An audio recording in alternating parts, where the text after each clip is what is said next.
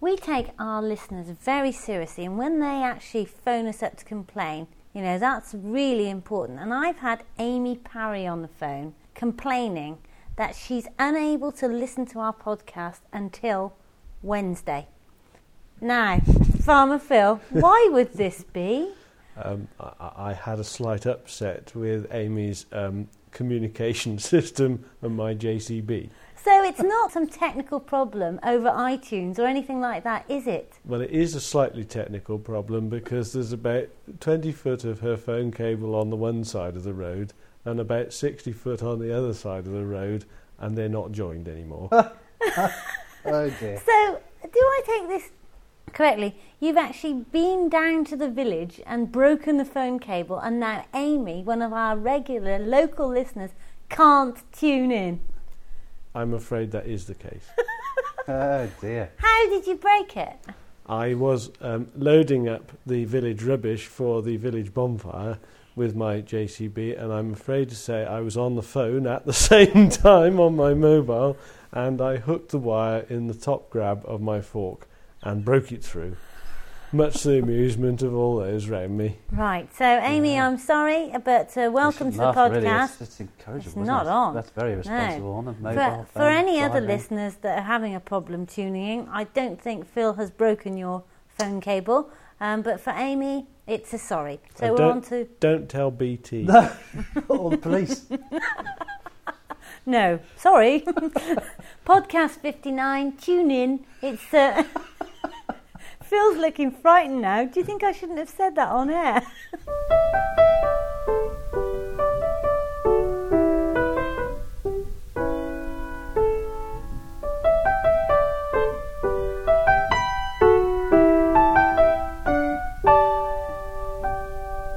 Coming up on this week's show, we've got a secret, and I'm not going to tell you about it till the end of the show. We've got Phil talking about weaning the cows, and at some point, we've got Philippa with Save Our Squirrels. Excellent. And so, starting off, Phil. Well, we've been weaning the calves. That means to separate them from their mothers, with whom they've been for sort of approximately six months. And this usually causes their mothers to be somewhat grumpy. That means that the calves are sent away to the Morgan's farm, which is where they go to be fattened on. And the cows, it's the only time we use routine antibiotics, so that we put antibiotics into each quarter of their udder it's a long acting shot of antibiotic to make sure that they don't get mastitis. Obviously, having taken the calf away, it stops sucking the cow, and there's the possibility of getting infection into the quarters. And mastitis is very painful. It usually results in that quarter of the bag not working anymore, so that that's bad. Yeah. And in some instances, can kill the cow. So obviously, it's quite important to the cow that we control it, and, and the best way of doing that is with a, a covering antibiotic dose. So that's the main thing, and then if you were organic, would you do that then? No. So do they get more mastitis in their cows? Well, you've got the choice. I mean, my opinion is that they run the risk of getting more mastitis, but the option is that you put them through the cattle crush and handling system on a daily basis while you're drying them off and just take a little bit of milk off each quarter of every cow to make sure they haven't. Because obviously, if you get mastitis early, you can treat it well. But that's a lot of work and a lot of welfare issues, if you like, of, of running the cattle round and round the race like that, and, and they stress. don't like it. A lot of stress. From my point of view, I'm happier with an antibiotic shot to cover them. How long do the antibiotics stay in their system? There is a withdrawal period on the antibiotic, which I can't tell you off the top of my head, but it is recorded. It's not actually very long usually, but they, they can't go for human consumption by law for a certain number of days or weeks or even months in some cases after that antibiotic's been administered. Right. And then at the same time, because we've had them in the handling system, we've given them their annual vaccination against leptospirosis and BVD, Leptospirosis is a bacterial disease which is known in humans as Weil's disease, and it's a disease that in certain circumstances is transmitted by rats. They carry it, and if a human gets it, it's like having a really heavy dose of the flu. No, it's, it's really bad. A couple of friends of mine have had it, and I think I may have had it once. I was really, really ill a long time ago. But recently, a friend of mine had it. There was an Exeter and he got it from, uh, they think, because you, you pick it up through open wounds. Mm. He, had a, he had a graze in his hand, and he's putting out in a bin bag or something, and they, they thought there's probably a bit of rat urine on Mm. one of the bin liners. Picked it up from that, and he was really, really ill. You know, death's door kind of Mm. thing. It's it's not good for you, and obviously it's even worse if you're fit and healthy. That's one thing, but if you've got something else wrong with you, or you're young or old, then it poses a serious threat. But in in the cattle's case, it causes abortion. But the vaccination is quite effective. So that works. And then BVD is a viral infection which actually doesn't impact much on the cows. It has more of a serious impact on the calves, so that the cow would normally pass immunity to the calf. But if it hasn't got immunity, then the calf is laid wide open to BVD, and that causes pneumonia, scouring, all sorts of problems, and can significantly increase the mortality rate of calves. So, by vaccinating the cows before they calve, they pass the immunity on to the calves. So, that, that's quite a worthwhile thing to do. And as I say, having put them all through the race to, to give them their dry cow tubes, it's a good opportunity to give them those two shots as well. There we are. Interesting stuff. Um, oh, we've got the Farmers Weekly Awards coming up this week. So Wednesday we'll find out if we're Alternative Enterprise of the Universe. Another trip off such- then? Some such something. Strip off, yeah. Yeah, when are we getting onto these squirrels? Ah, yes. And, and the next thing I want to talk about is. Squirrels. uh, No. no? You want to talk about some, something that you haven't told us about? Can we Yeah. not just go on to squirrels? no. Rich is hungry. No, I'm going for the secret now. okay. The secret that I've been wanting to reveal to the Secret listener. squirrel. No, not the squirrels. Yeah. Um, the secret is we've bought a pig farm, haven't we? Uh, well, yeah, I don't think of it as a pig farm. right. I know you've probably uh, you you may have it in your mind that you bought it as a pig farm. Yeah. yeah, it's a fantastic site, isn't it? A whole new wiggly adventure. Yep, it's at Brimfield, which is just south of Ludlow, and we haven't got any p- planning permission yet, so we can't say that we are going to turn it into a wiggly empire, but that's the aim. Right. I want to talk about um, this new website that I found, which I emailed to you, Phil, which Oh. was www.noisily.com. It was great. I've I was sat listening to it in my office, and then I realised that it was half past one in the morning, and I thought herself is going to be grumpy with me again in a minute for not coming to bed on time. Yeah. But it's great because you just click a couple of buttons, and you can go to, you can search all the podcasts, and they just come up, and they, you just, it's just so easy, Rich. Even you could do it. Really? Yeah, you search on the topic, and then they So- come up. Don't say that lightly, Phil. It, it, it works. I was really impressed. It was oh, great. Wow. So you just you think of any search criteria or word or whatever that interests you. So obviously I put in farming, tractors, and this, that, and the other, Yeah. and it comes up with a selection of podcasts that that turns up in. Right. And you just click on the icon, boof, instant podcast. That's a good one. Very impressed. Excellent. Brilliant. So if you want to subscribe to the show, go to iTunes, and if you'd like to write us a review, we'd be most grateful too, because we haven't had any this week. Now, the next thing I want to talk about is Squirrels? the farm phone. Oh, good lord. The farm phone is on. Welcome to the farm phone. If you want to ring in and leave a comment on the farm phone about your garden or some view, or if you want to have a row with Richard, even better, phone the farm phone. If you're outside the UK, it's plus four four one nine eight one five oh oh nine three oh. And if you're inside the UK, it's 01981 500 930. Why is it called a farm phone and it's not mine? What is farm, as in farm phone? Well, the thing is that Farm Geek Life, which is a podcast which I really enjoy, have got a farm phone. And so I really wanted one. So I thought Wiggly phone sounds boring, so I want a farm phone. So it's nothing to do with you, love. It's the farm phone where you can leave comments. I'm really confused. How about you, Rich? Uh, I am completely. So it's not an acronym then? Farm? No? Farm phone. Farm? We're on a farm. It's the phone. oh, okay. Doesn't stand for sort of frequently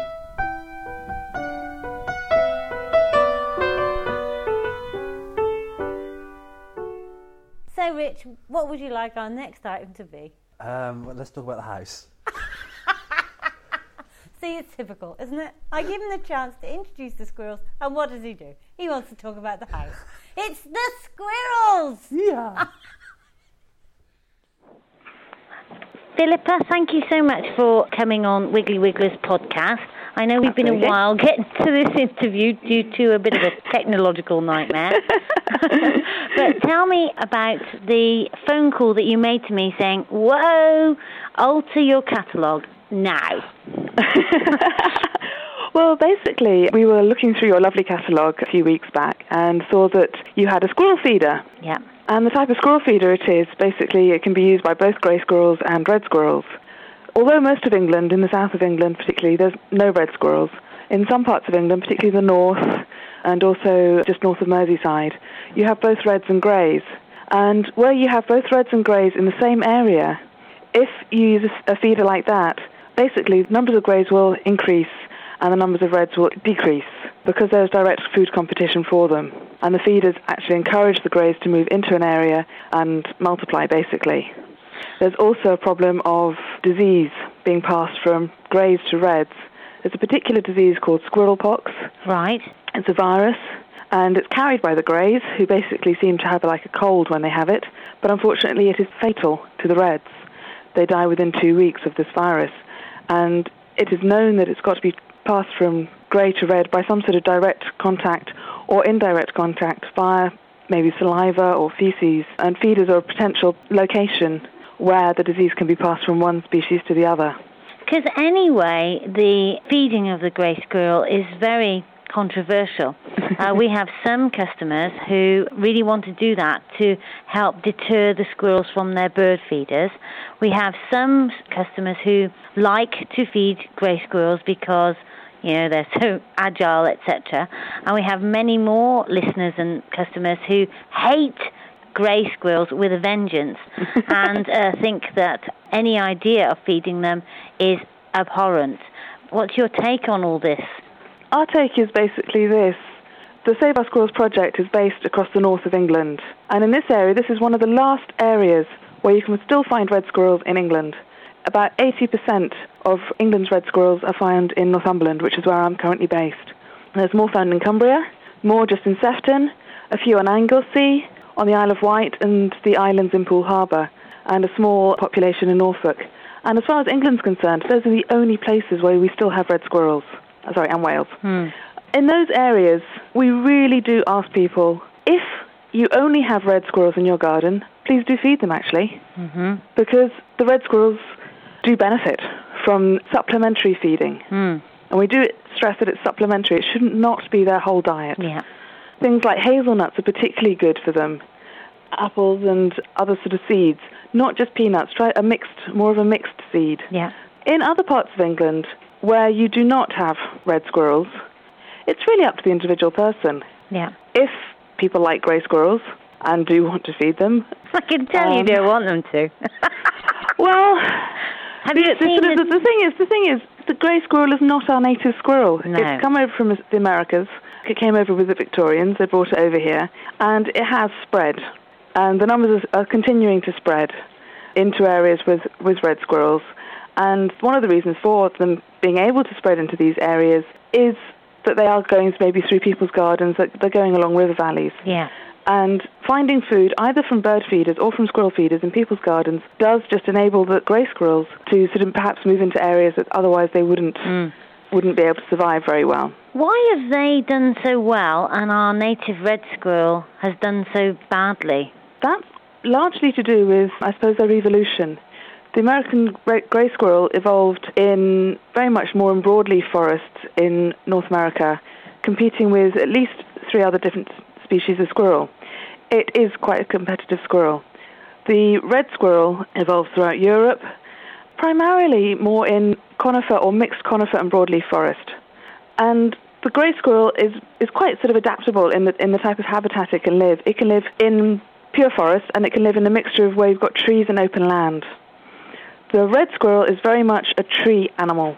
It needs to live in forests. It can't live very far away from forests. It's much smaller, lighter. It is very much more tree based. Whereas the grey squirrel will cross even a kilometre of open land. So it will spread around much more easily than the, the red squirrel. And the other main problem is food competition. As I said earlier, the, the grey squirrel evolved in deciduous forests and woodlands and is particularly adapted to eating the oak. The oak seed, the acorn, actually has a tannin in it, which the red squirrel finds very hard to digest.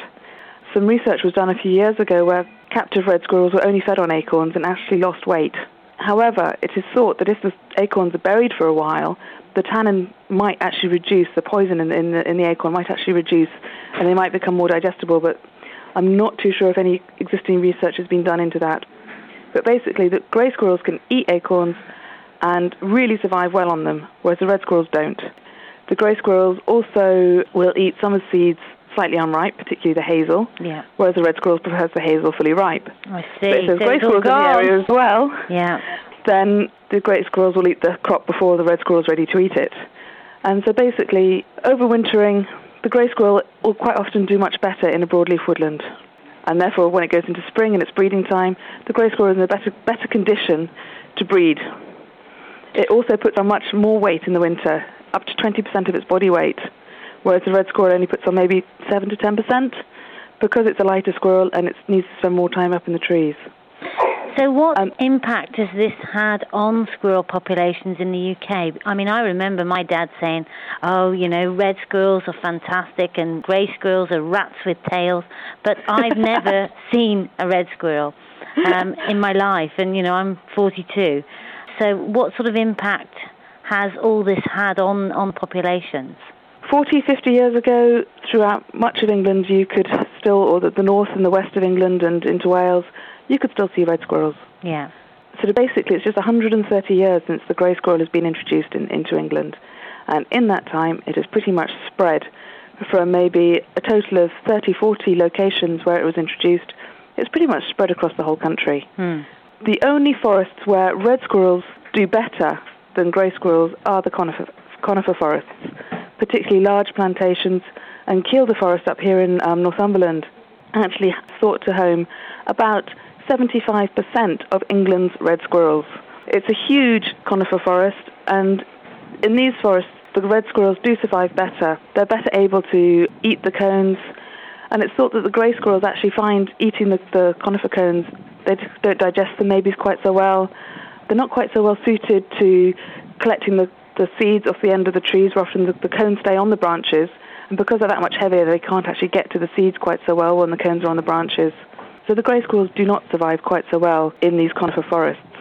But almost everywhere else in England, apart from a few locations where maybe you've got mixed forest or people actively protecting their reds, and that's what's happening um, in Sefton, which is just uh, sort of North Merseyside.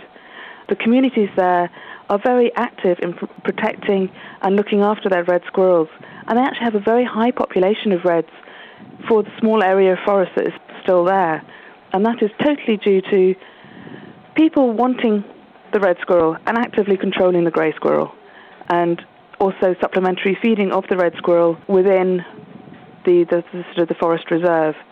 Now, some people are going to say, "What are you on about? You know, it's survival of the fittest. Who cares? You know, t- you know. So what? Tell me what's special about the red squirrel. Have you seen red squirrels? I have, Go on. and I've got to admit, greys really are rats with tails. I knew it was in there somewhere. I knew it was. um, the thing is, the red squirrel is our native squirrel. It's originated. It's been in England for ten thousand years at least, yeah. give or take. It might well have been in England before the last ice age, and sort of when the ice age came down, obviously there were no trees. It probably maybe reduced, retreated back to Europe. When the ice age sort of retreated, the red squirrel came back across from Europe. It's had sort of ups and downs over its history in the UK. It's almost been depleted in the past due to deforestation, and it's been at pest status in the past when there were uh, high areas of forest around the country. However, now it is, it is currently, it's very much endangered in England and in Scotland. And we feel that we don't want to be the last generation of English people to say that, well, we didn't do anything. We just let the red squirrel become extinct in England. We want to try and say that we were the, we were the generation that really did something. We really tried. Mm. Because the, it is part of our history. It's part of our natural history. It's also part of our cultural history. I mean, I'm sure that almost every child, I don't know, I can't remember when Beatrix Potter wrote her stories about Squirrel Nutkin, but Mm. almost every child since she wrote that story has probably heard that story. 1903, I've just been told, um, was when it was written. Good girl, bit of accurate information. there we go. It's not just the that's not the only story which has sort of had red squirrels in them. There are other stories. It's part of sort of local culture and history. And I think it'd be really sad to say that, oh, sorry, well, yes, we used to have red squirrels, like we used to have beavers, like we used to have mm. wolves, like we used to have all these other animals. And sorry, yes, it, we just let them go because we didn't do anything about the grey squirrel. Now, I can tell you're a squirrel expert and enthusiast. Tell me a bit about you and your job and Save Our Squirrels itself. Okay, well, Save Our Squirrels is it's a recently set up project. It's part of an organisation or a steering group called Red Alert North England. This has been set up from two organisations, Red Alert Northwest and Red Alert Northeast, which started in about 19, early 1990s.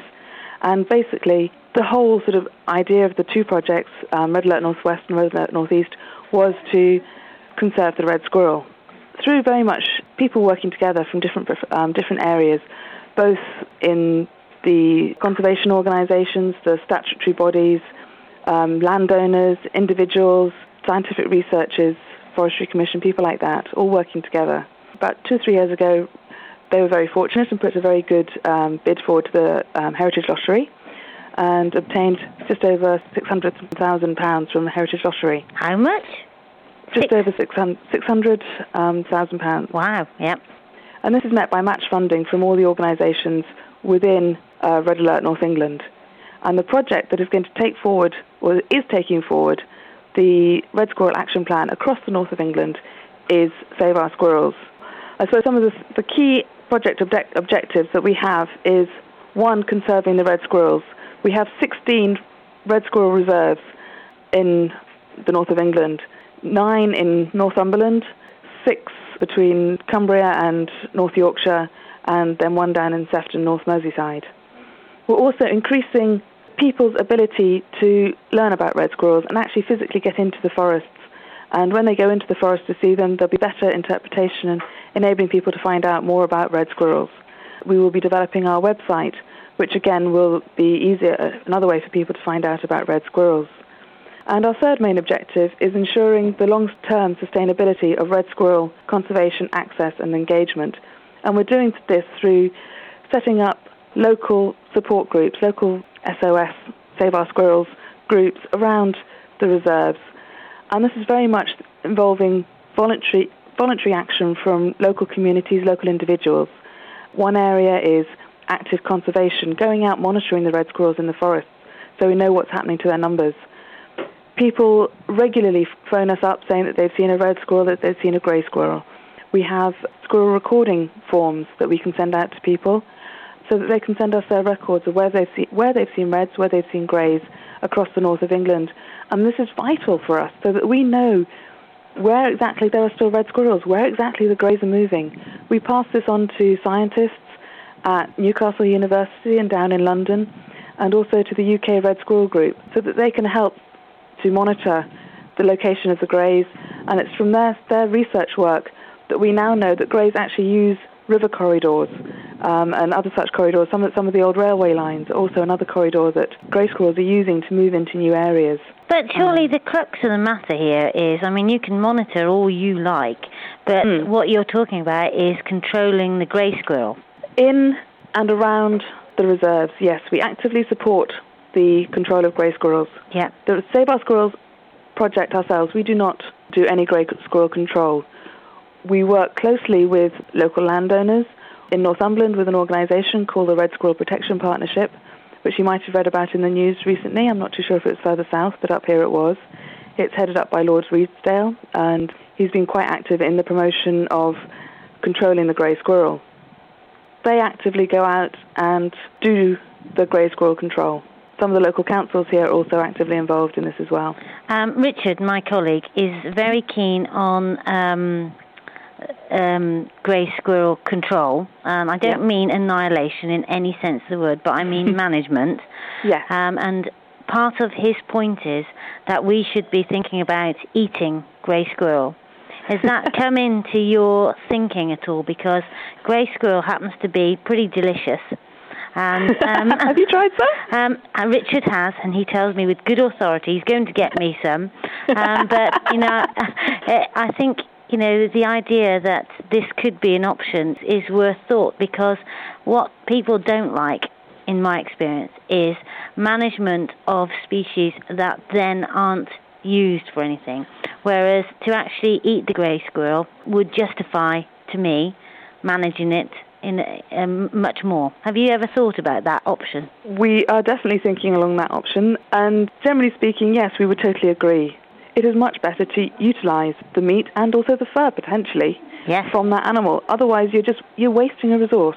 I, I personally have not eaten uh, squirrel. Um, one of my colleagues here in the Northumberland Wildlife Trust does tell me that they're very, very nice, and particularly barbecued in Cajun spices. Yeah. Um, but I haven't you yet had the option. them. right. Um, well, maybe we should get together sometime and have a squirrel. Have a squirrel barbecue. yeah. but people will find that quite shocking because you are Philippa. You're from Yes. Northumberland Wildlife Trust. Wildlife Trust. And Working on the Save Our Squirrels project. Yeah, and you're actually talking about managing wildlife. And I think sometimes, um, and this isn't meant as a, a particular stab at you, but sometimes wildlife trusts do tend to wash over the fact that in the countryside certain animals need management. And I don't mean annihilation. I think sometimes No. farmers get an awful lot of stick for managing the countryside when actually it has to be about some human intervention to get a balance that is sustainable. What's your slant on that? Generally speaking, yes.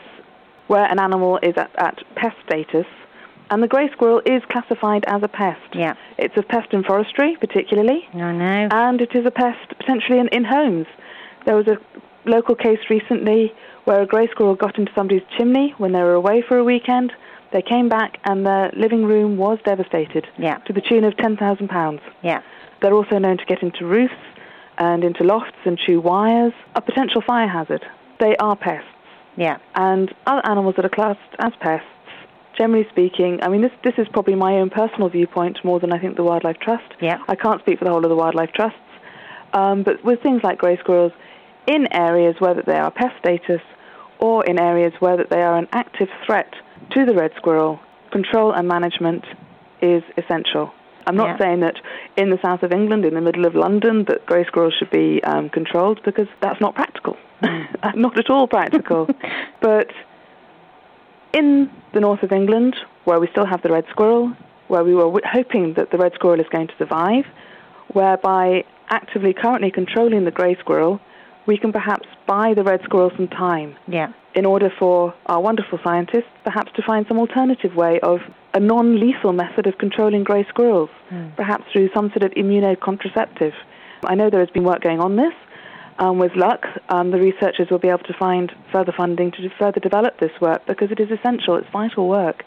And the other area of research that scientists across the north, oh, and I believe also in London, are working on, is trying to find a vaccine for the squirrelpox virus. Just currently at the moment, just north of Newcastle, a small town called Morpeth. Around there, they've got an outbreak of the squirrelpox virus. Also recently across in Sefton. This virus is so lethal to the red squirrel. Two weeks is all it takes for the red squirrels to die from this virus. Hmm. And we don't have a vaccine at the moment. If they're caught and treated in, in the first week, they can be treated. It's a horrible disease. It looks like myxomatosis. They develop lesions around the eyes and the nose, and really and truly, there's nothing you can do for them once they've developed that stage. Have you um, been successful so far? Save Our Squirrels has been only running as, as a project itself since well since July. We think that we're doing we're doing quite well so far. We're raising awareness. Yeah. We are trying to get everybody who's interested in red squirrels working together so that there is a cohesive, coordinated project, sort of like a band going right the way across the north of England. Everybody working together to actively protect the red squirrel and actively control the grey squirrel. Morpeth Borough Council has recently sort of said that they are actively going to contribute to this by in some way managing their grey squirrels. And we're hoping that some of the other councils across the north of England will take positive action as well. Not, nobody can work sort of by themselves on this. It's got, it's got to be cohesive action from um, everybody involved. And I believe the Lake District National, National Park are also going to contribute towards the management of grey squirrels within the Lake District National Park so that they can protect their reds. Fantastic. Well, it's been great to talk to you about it. Can you give the listener um, your website or how to find out more? And Certainly. of course, we will put in our catalogue from now on uh, not to feed greys if you have reds and all the details that you've spoken about. Okay, lovely, yes. You can contact us. The phone number here is 0191 284 6884. And you can speak to myself, I'm Philippa, or you're most likely to speak to Christine, who is our support officer. And she's always willing to chat to everybody. Our website is www.saveoursquirrels.org.uk. Fantastic. Well, for our US listeners, I know we've spent a lot of time taking things over to the US of A that you don't want, and I'm afraid you've done the same back for us with the grey squirrel. Well, it wasn't actually the Americans that brought the grey squirrel over, it was our Victorian ancestors. There we Um, go, typical. Typical. They brought so much over here, didn't they, the Victorians? yeah, yucca plants. Oh, hey Yeah. anyway, And rhododendrons. absolutely. Thank you very much, Philippa. It's And been a pleasure to talk to you. Heather. Bye bye. And you. Bye. That was brilliant. That was really, really good. So uh, it'd be great to do something next year if we could have a kind of squirrel barbecue. That'd Yeah. be really. If we get a, lo- a load of our friends and guests and customers and a whole bunch of people over, and we can have a, a, a really good do. But what's it taste like, though. Rich? Nice. I think it'd be really. And actually, on a barbecue, Phil and I were just talking about rigging something up. You know, a, a kind of multi-squirrel rotisserie, and we could we could cook a bunch up. And you know, literally, it's something that you Oh, can have probably one each because they're almost portion size. I think we should try it. We should try it. Well, What do we'll think? we'll see. Why don't we um, You don't- let people You don't phone sound in? convinced. Phone in on the farm phone and You were going to Let us marinate know. some in cider, Rich, weren't you? Well, give it some thought anyway. maybe we should try it out first. You know, It'd be great just to have try a some little feedback bit. anyway. It'd Yeah. be really good. So I suppose what we need is squirrel recipes, and we need for Rich to sharpen up his shooting because we shall need some squirrels at some point. Absolutely. Yeah. Yeah. Monty's Wormcast coming up. Here he is. Over to the Monty. The Wiggly Wormcast podcast by Monty, a weekly fact on worms. Charles Darwin found that his number of earthworms could bury a football patch in 15 tons of soil a year from the cast that leave on the surface. Thank you, Mont. Welcome, Amy. If it's Wednesday, bye for now. Bye. Bye from me.